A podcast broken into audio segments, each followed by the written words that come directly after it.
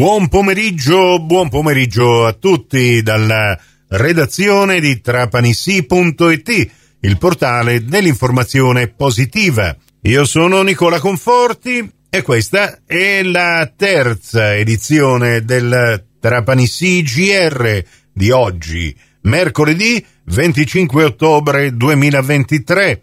Ben ritrovate e ben ritrovati all'ascolto Mazzara del Vallo, buone notizie per tutti i cittadini assetati. L'amministrazione comunale sta per concretizzare un progetto che ha come obiettivo di riportare il valore dei nitrati contenuti nell'acqua erogata dai pozzi di Ramissella ai livelli consentiti dalla legge e quindi finalmente potabile. Ieri intanto si è svolto un sopralluogo congiunto con tecnici comunali, tecnici dell'impresa che si è aggiudicata l'appalto per la consegna dei lavori di realizzazione di questo impianto automatico di abbattimento del contenuto dei nitrati nell'acqua. La tecnologia scelta è quella che prevede il cosiddetto scambio ionico che può vantare il maggior rapporto fra costi e benefici.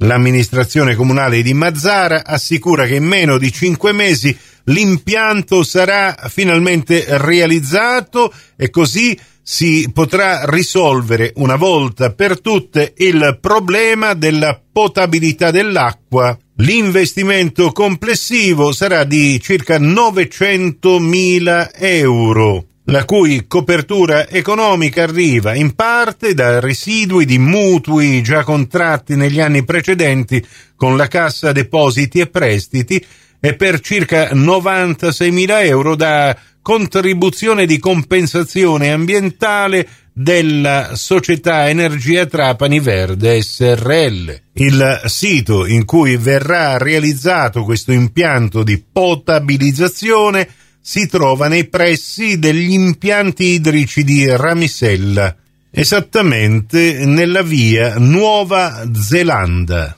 E dall'acqua alla luce, sempre a Mazzara del Vallo, l'amministrazione comunale ha speso circa 30.000 euro per ripristinare gli impianti di illuminazione in contrada Gian Greco, ma per adesso solo nel primo tratto.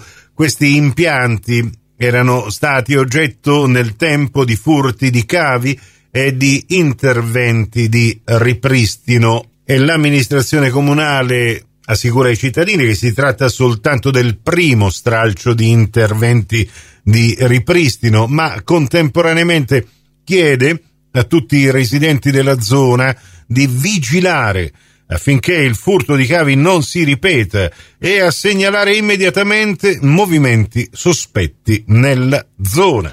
Presto sarà completata la illuminazione per gli ulteriori 1300 metri, insieme ad altri interventi di riqualificazione urbanistica che l'amministrazione sta attuando in diverse parti della città.